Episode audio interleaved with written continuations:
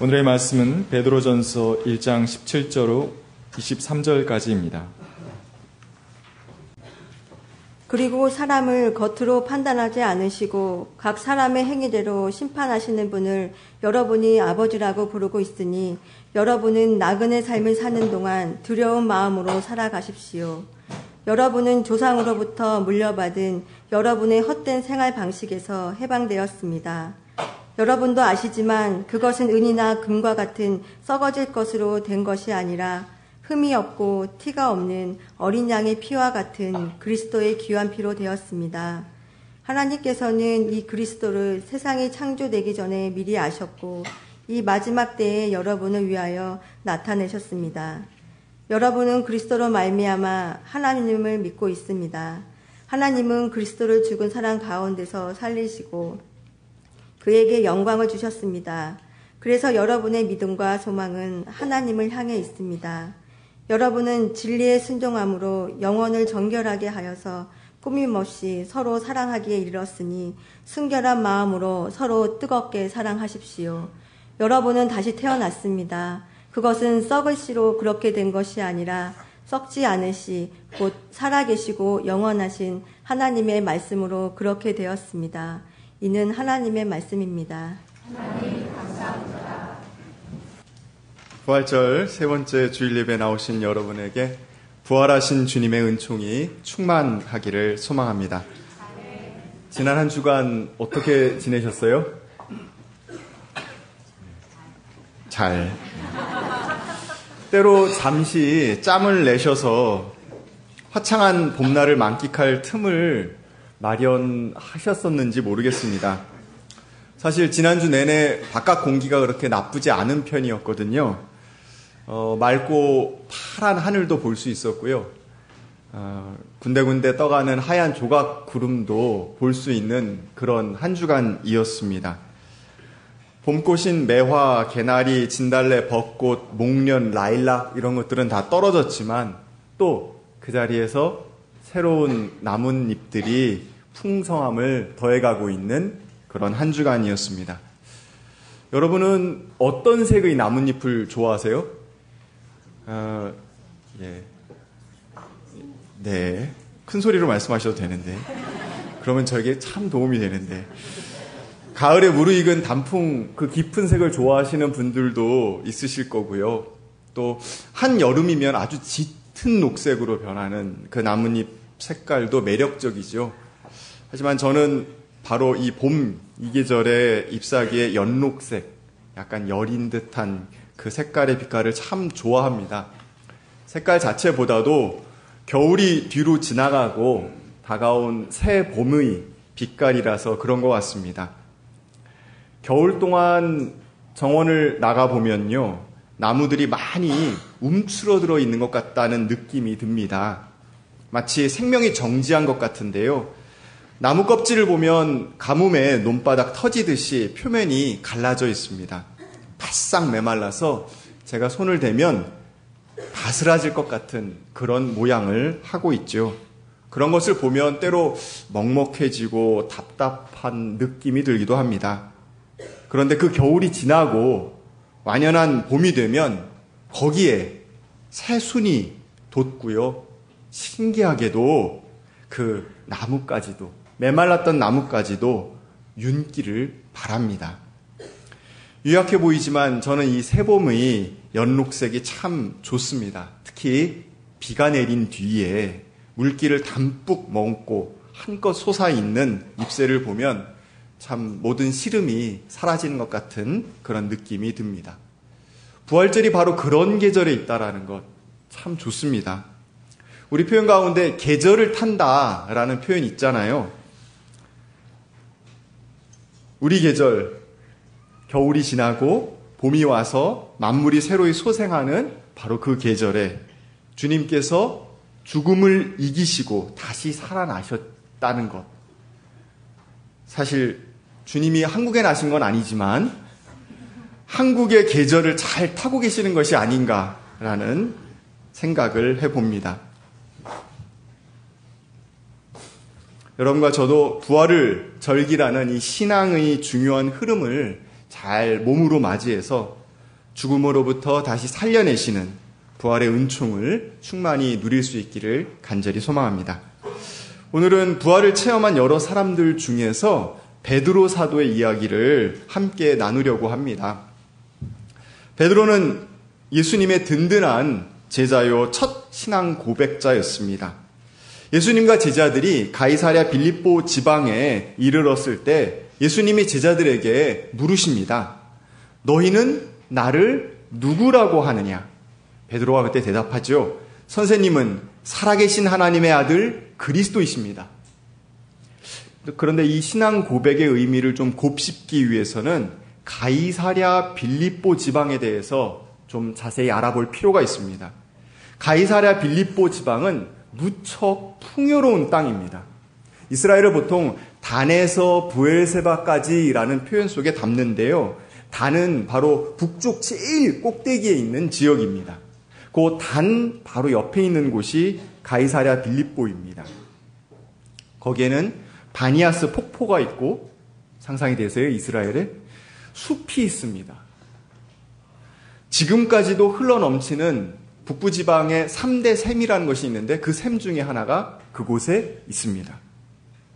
물이 모자란 이스라엘 지역에서는 보기 드물게 적절한 강우량, 풍성한 샘, 좋은 토질, 살기 좋은 지역의 조건을 잘 갖추고 있는 아주 풍요로운 땅입니다. 그래서인가요? 헤롯 왕은 아우구스투스 황제를 위해서 판신 신전을 거기에다가 건립합니다. 판신은 여러분 아시다시피 상반신은 얼굴하고 상반신은 사람이고 어, 하반신은 염소 다리를 하고 있는 목축의 신인데요. 또 옆에는 로마 황제 숭배를 위한 신전도 세웁니다. 헤롯은 헌정의 의미에서 그 도시 이름을 가이사라고 붙입니다. 그리고 그 이후 헤롯 빌립이 통치할 때 자기 이름을 또 거의 다 덧붙여요. 그래서 그 지역 이름이 가이사랴 빌립보가 된 것입니다. 한편으로는 풍요로운 자연 환경을 갖추고 있어서 아쉬움이 없는 지역이었고요. 또 다른 한편으로는 헤롯과 로마의 정치 권력이 강력한 힘을 발휘하고 있었던 지방입니다. 베드로의 예수님을 향한 신앙 고백은 이런 토대 위에 있다라는 것이 중요합니다. 즉, 세상 사람들이 모두 풍요를 쫓아간다 하더라도 또 권력을 쫓아가서 엎드린다 하더라도 나 베드로는 오직 예수 그리스도만을 나의 주인으로 나의 고백 나의 구원자로 고백하겠다라는 의미가 여기에 담겨 있는 것입니다. 이 얼마나 멋진 고백입니까? 세상에 우상이 줄 수 있는 가장 큰 유혹이 무엇입니까? 경제적인 풍요, 또 세상을 향한 권력 아니겠습니까? 거기에 무릎을 꿇지 않고 예수님이 보여주시는 하나님 나라의 꿈에 동참한 베드로의 당찬 호기가 그 신앙 고백 속에 담겨 있는 것입니다. 그런데 여러분 아시다시피 목숨도 바치겠다던 베드로가 그 호기로운 외침이 어떻게 바뀝니까? 부끄러운 부인으로 배신으로 이어지지요.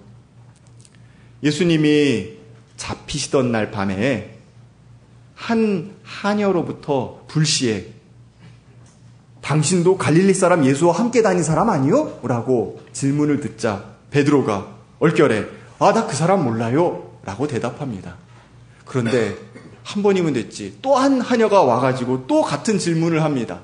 이번에 베드로는 조금 더 세게 확실하게 맹세를 하며 부인합니다. 아 근데 세 번 질문을 받죠. 베드로는 이에 어떻게 대답했다라고 마태는 적고 있냐면 아예 저주하고 맹세하면서 부인했다고 아 나 그 사람 알지 못하오라고 이야기했다고 적고 있습니다. 예수님을 믿고 따른다는 호기로운 외침이 어떻게 모른다는 맹세로 바뀌었을까요? 그냥 움찔하고 뒤로 물러나 주춤거린 겁니까? 예수님과 같이 잡힐까봐 두려웠을까요? 예수님이 세 번이나 이야기해 주셨던 순한 예고가 갑자기 순간 현실적으로 느껴졌을까요? 그냥 본능적으로, 아, 살려면 일단 부인하고 봐야 된다라는 느낌이 팍 들었을까요? 어떤 마음이었는지 우린 잘 모릅니다. 하지만 분명한 건 베드로는 그 순간 완전히 처절하게 무너졌다라는 것입니다. 성경은 글을 이렇게 적고 있습니다. 베드로는 바깥으로 나가서 몹시 비통하게 울었다.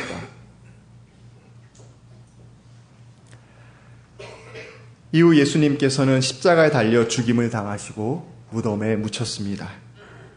베드로는 여성들로부터 빈 무덤의 소식을 들었지만 달려가서 확인하기도 했지만 그냥 이상하게 여길 뿐 예수님의 시신이 어디 있을까 찾아 나서지 않았습니다. 그냥 집으로 돌아갑니다. 그는 부활하신 주님을 만나지 못하고 있었습니다. 그리고 헛헛한 가슴으로 고향 땅 갈릴리 호수로 물고기 잡으러 내려가지요. 오늘 함께 오신 성경 말씀 베드로 전서 기자는 우리 삶을 나그네 삶이라고 지칭합니다. 인생길에서 출발점이 어디인지, 종착점이 어디인지 분명히 알고 있든 모르고 있든지 간에 우리는 분명 그 긴 여정의 중간 어디쯤에 있습니다. 그러니 우리가 나그네인 것 맞습니다. 지금 우리가 있는 지금 여기가 영원한 목적지가 아니기 때문에 우리가 지금 있는 곳은 잠시 들렀다가 다시 떠나야 할 노정의 중간 기착지이니 우리는 나그네 맞는 것이죠. 그런데 역설적이게도 우리가 지금 나그네이고 중간 기착지에 있기 때문에 확실한 목소리를 담아서 소리를 내질러 볼 수도 있고 실망과 자책, 두려움 속에 무너져 주저앉을 수도 있습니다.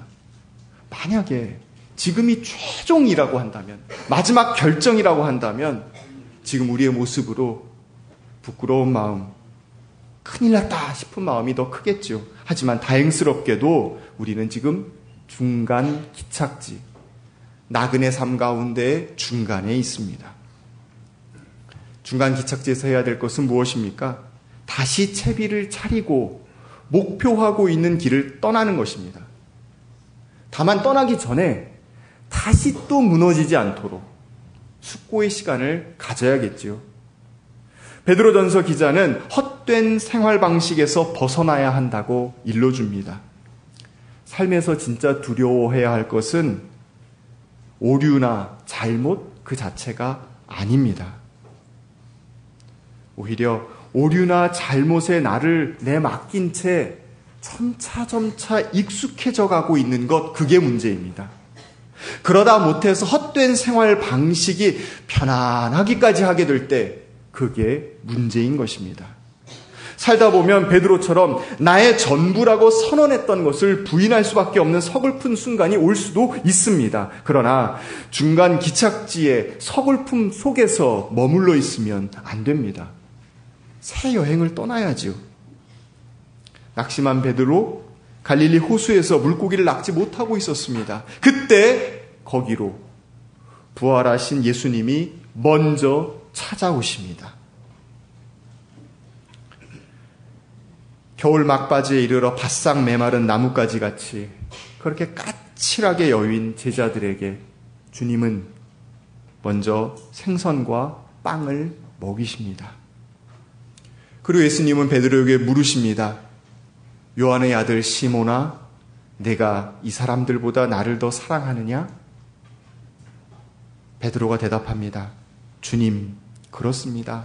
내가 주님을 사랑하는 줄을 주님께서 아십니다. 예수께서 그에게 말씀하십니다. 내 어린 양 떼를 먹여라. 그가 세 번의 사랑 고백을 통해서 용서와 회복을 체험합니다. 그는 이제 죽음과도 같은 짙은 어둠에 삼켜져 매몰당한 베드로가 아닙니다. 믿음의 대상, 즉 예수님보다 믿음을 고백하는 나 자신을 더 크게 믿었다가 무너지고 실망했던 모습으로부터 이제 그는 벗어났습니다. 가이사랴 빌립보 지방에서 베드로의 신앙 고백 물론 훌륭했습니다. 경제적인 정치적인 달콤함을 거부한 믿음의 선언이었습니다. 그러나 신앙은 주님 앞에서 외치는 구호가 전부는 아닙니다. 외침 이후가 더 중요합니다. 믿음의 선언에 더해서 그 마음으로 어떻게 살 것이냐. 주님의 양떼를 먹이고 돌보는 사랑의 수고를 할 수 있느냐. 바로 그것을 통해서 나를 새롭게 회복시킨 예수님의 부활 사랑으로 못 형제 자매들을 이끌어서 그 생명력 넘치는 세계로 초대할 수 있느냐 하는 것이 더 중요합니다. 이걸 깨달은 베드로는 마치 비온 뒤 물기를 머금은 연록빛깔 새싹처럼 다시 태어났습니다. 사실 예수님의 질문도 변하였지요.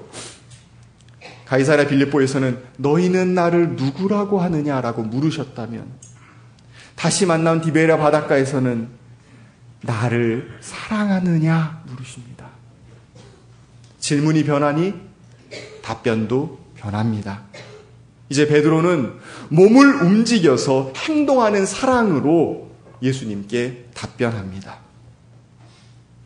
베드로가 요바에 있었을 때 가이사랴의 로마 백인 부대 부대장 고넬료의 하인 둘과 부하 병사가 베드로를 찾아옵니다. 여기 가이사랴는 아까 가이사랴 빌립보와 전혀 다른 지방입니다. 유대인인 베드로는 이방인을 맞아들여서 무겁게 해도 됩니까? 안 됩니까? 안 됩니다. 그런데 베드로는 그들을 불러들여서 묻게 합니다.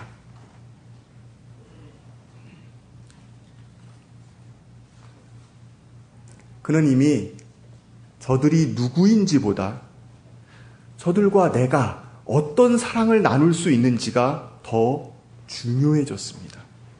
이쪽, 저쪽 나누는 가름의 굴레와 같은 헛된 생활 방식에서 해방되었습니다. 베드로는 그들과 함께 가이사랴로 갔습니다. 가이사랴는 어떤 지방이냐면 헤롯 왕이 건설한 신도시입니다. 로마 총독 주재지입니다. 만 명을 수용할 수 있는 대형 기마 경기장이 있고요. 원형 극장이 있고 관청들, 온갖 시설과 호화 주택들, 특히 그 지역 최대의 인공 항구가 있습니다. 인공 항구가 있다 보니 헤롯 왕가의 해상 교육 거점이었습니다. 또 관청과 여러 로마적 시설들이 있다 보니 유대 지역 내의 작은 로마 제국이었습니다. 바로 그런 곳의 로마 장군 집에 로마 어, 군대 장교의 집에 베드로가 간 것입니다. 베드로는 할례받지 않은 이방인들에게 예수를 전하고 그들에게 세례를 베풀기까지 합니다. 할례받은 유대인이요 십자가에서 스승을 잃었던 베드로에게 백부장 고넬료는 어떤 사람으로 느껴졌겠습니까? 고넬료 할례도 받지 않은 상종해서는 안 된, 접촉해서는 안 된 이방인 아닙니까? 불결한 존재 아닙니까? 게다가 로마 군인?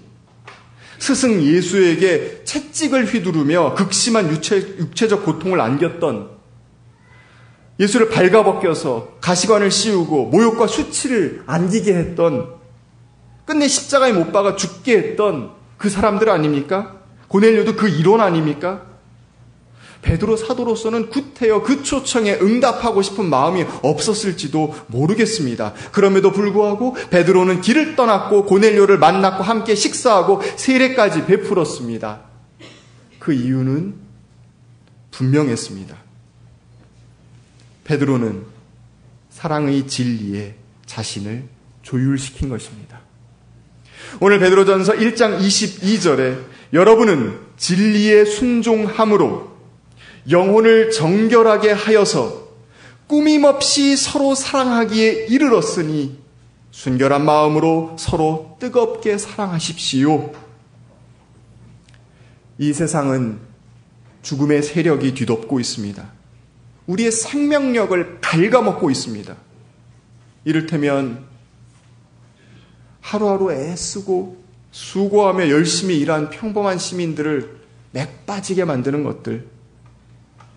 편을 가르고 그 사이에 높은 담을 세우며 화해와 평화의 발걸음을 무력화시키는 것들, 부당한 이름의 명패를 새겨서 덮어 씌우고는 배척하는 검은 계략의 모사꾼들, 썩어질 은과 금과 같은 것들, 백년을 가지 못할 권세들, 또 그런 것들을 가지고 간사하게 속삭이는 유혹들.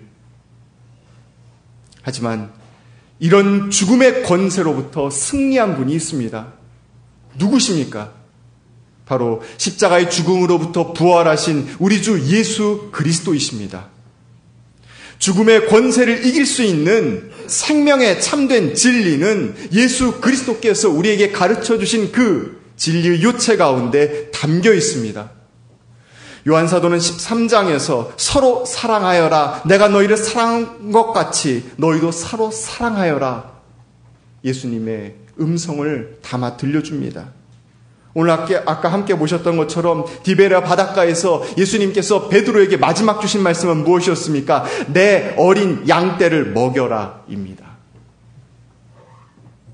베드로가 부활하신 주님의 음성에 자신의 마음을 조율시키고 거기에 붙들어 매자 자신 안에 있는 부정적인 것들이 사라지기 시작한 것입니다. 혐오하고 미워하는 마음, 원망했던 마음 다 내려놓고 로마 백부장을 마주 대할 수 있었습니다. 선입견과 편견을 내려놓고 이방인을 만날 수 있었습니다. 예전에 구차하게라도 내 목숨 부지하고 싶었다는 그 욕구, 한 자리 차지하고 호령하고 싶었다는 그 욕망, 그 모든 것 이제 뒤로 하고 그것과 상관없이 한 명의 사람을 만날 수 있게 된 것입니다. 선입견, 미움, 욕망, 이런 모든 것들이 다 가라앉고 나자 아무런 꾸밈 없이 온전하게 너를 볼 수 있게 되었습니다. 베드로가 고넬료를 한 명의 사람으로 본다는 것 얼마나 힘든 일입니까? 그렇지만 우리도 또 비슷한 경험을 하고 있지 않습니까? 우리가 만나는 누군가를 마냥 한 명의 사람으로 본다는 것 사실 얼마나 어려운지 모릅니다.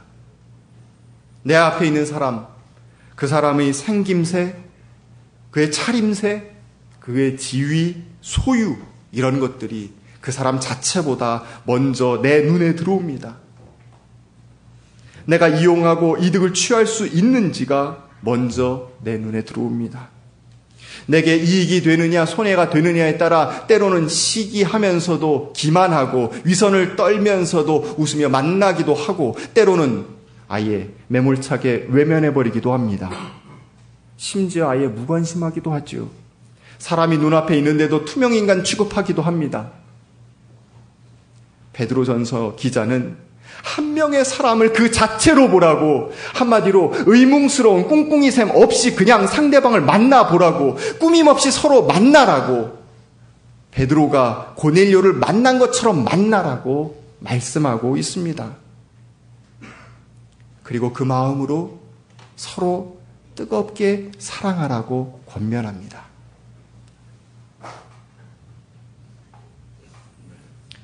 우리 세번역 성경을 뜨겁게를 밑에 줄을 달아두고 있습니다. 변함없이 깊게. 그러니 뜨겁게 사랑하라는 권면은 젊은 연인들의 불꽃 같은 사랑을 뜻하는다기보다는 어머니의 깊고 변함없는 사랑을 의미한다고 볼 수 있습니다. 그런 의미에서 가톨릭 성경의 번역 서로 한결같이 사랑하십시오도 저는 참 좋습니다. 한결같은 우리 사이에 사람 사이에 한결같을 수 있다라는 것 얼마나 아름답습니까? 오늘 저는 어마어마한 사랑을 말씀드리고자 하는 것 아닙니다. 물론 이름도 없이 빛도 없이 가장 낮은 자리로 내려가서 핏방울을 땀방울처럼 흘리는 희생을 하시면서 주님의 사랑을 실천하시는 위대한 분들, 그분들을 존경하고 따르고 싶은 마음 있습니다. 그러나 우리 모두가 그렇게 살아야만 한다라고 지금 말씀드리는 것 아닙니다. 다만 내 욕망, 나한테 있는 선입견, 혐오 이런 것들을 비우고 그냥 꾸밈 없이 한결같이 한 사람 또 한 사람을 서로 사랑하는 것, 그에게 생명력을 북돋누른 삶, 그것이 바로 우리 주 예수 그리스도께서 우리에게 주신 부활의 삶이라고 여러분 앞에 고백하는 것입니다. 윤성희 씨의 소설집 베개를 베다가 있습니다.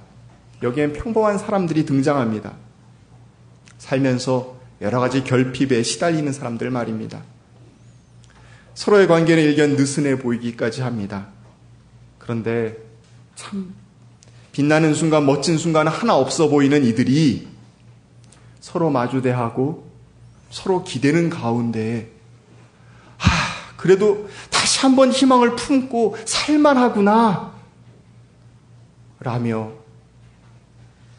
서로의 인생을 꾸려가고 있음을 작가는 우리에게 보여줍니다. 단편 가운데 다정한 핀잔이라는 소설이 있는데요. 내용은 교통사고로 6시간 넘는 대수술을 받고 있는 미희 씨라는 사람, 그 수술실 앞에 미 씨의 동생과 또 미 씨의 12살 어린 친구가 같이 앉아 있는 내용입니다.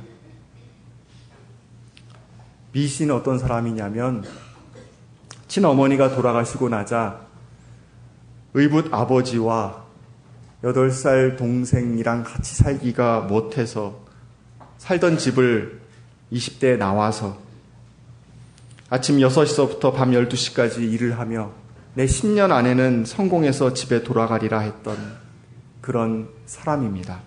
물론 돌아가지 못했죠. 그 동생, 수술실 앞에 기다리고 있는 동생은 언니가 집을 나간 그 8살 이후서부터 혼자 살아야 했던 친구입니다. 변변찮은 일로 생계를 유지하며 때로 술에 절어 있는 아버지 곁에서 라면을 끓여 먹으며 살았던 그런 여성입니다.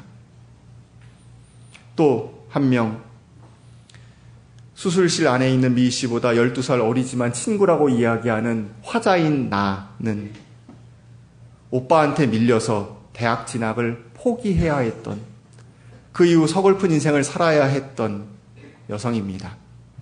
모두 어두운 삶의 무게에 짓눌려 있는 그냥 평범한 사람들입니다. 그런데 그 와중에서 미희 씨는 제목처럼 다정한 핀잔으로 서로의 삶에 빛을 더하는 사람이었다고 화자인 나는 회상합니다. 회상 장면 몇 개를 들려드리면 이렇습니다. 내가 처음 미 씨를 만난 것은 햄버거 가게였습니다. 미 씨는 부점장이었고 나는 청소도 제대로 못하는 아르바이트생이었습니다. 대학 입시 시험 전날 일을 마치고 귀가하려는데 부점장이 미 씨가 부릅니다. 그리고 봉투를 하나 건네줍니다. 만 원이 담겨 있었습니다. 내일은 아르바이트 안 나와도 된다고. 시험 끝나고 친구들이랑 맛있는 거 사 먹으라고 합니다. 그게 그녀에게 담겨 있는 따뜻한 기억입니다. 또, 대학을 포기하고 사무 보조원으로 취직합니다. 그런데 그 회사에서 성추행을 당합니다. 게다가 제대로 대처조차 못합니다. 너무 속상해서 울면서 미희 씨에게 전화합니다. 그때 그 미희 언니는 매운 닭발과 달걀찜을 사와서 지하 방에서 같이 먹고 자기의 씁쓸했던 20대 시절의 단편을 들려줍니다. 이야기와 인물들의 엄청나게 극적인 장면 없습니다. 대단한 감동 없습니다. 인물들은 더할 나위 없이 착한 것 아닙니다. 그냥 일일 연속곡 엑스트라 같은 사람들입니다. 어떤 면에서는 조금 모자라고 어설프고 답답한 사람들, 우리 주변에 있는 그냥 그저 그런 사람들.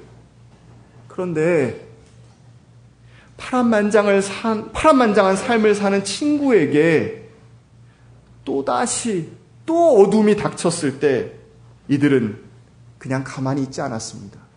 외면하지 않았어요.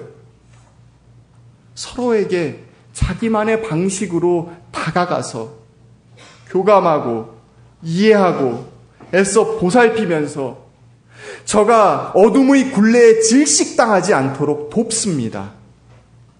아무 이해 득실 따지지 않고 한결같이 곁에 있어줍니다.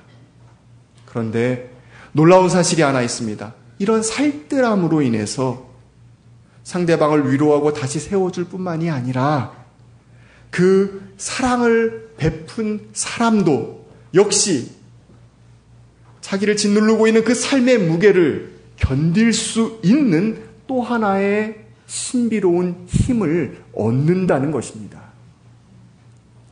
베르드 전서 1장 22절을 메시지 신약은, 신약은 이렇게 번역합니다.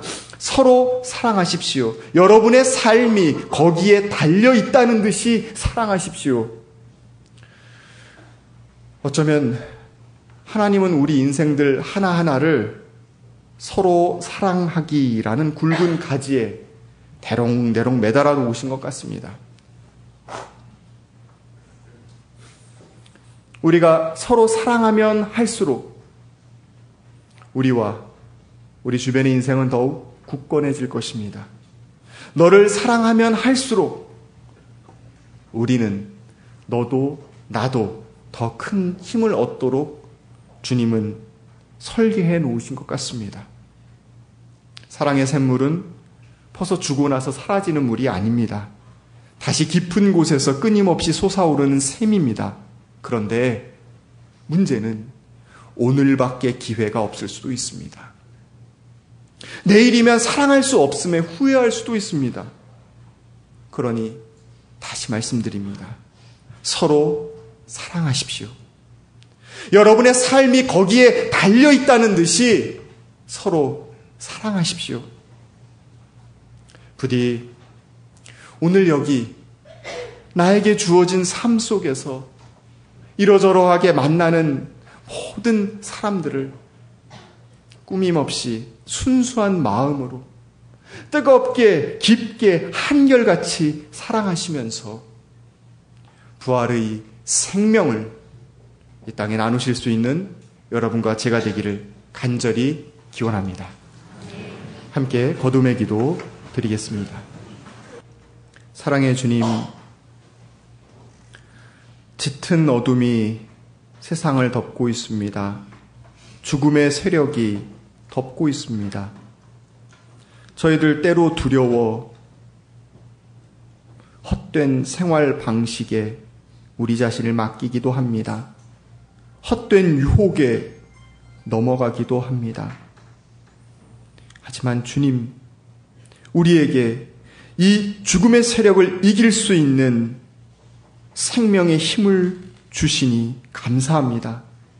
부활하신 주님의 생명으로 살아갈 수 있도록 도와 주십시오.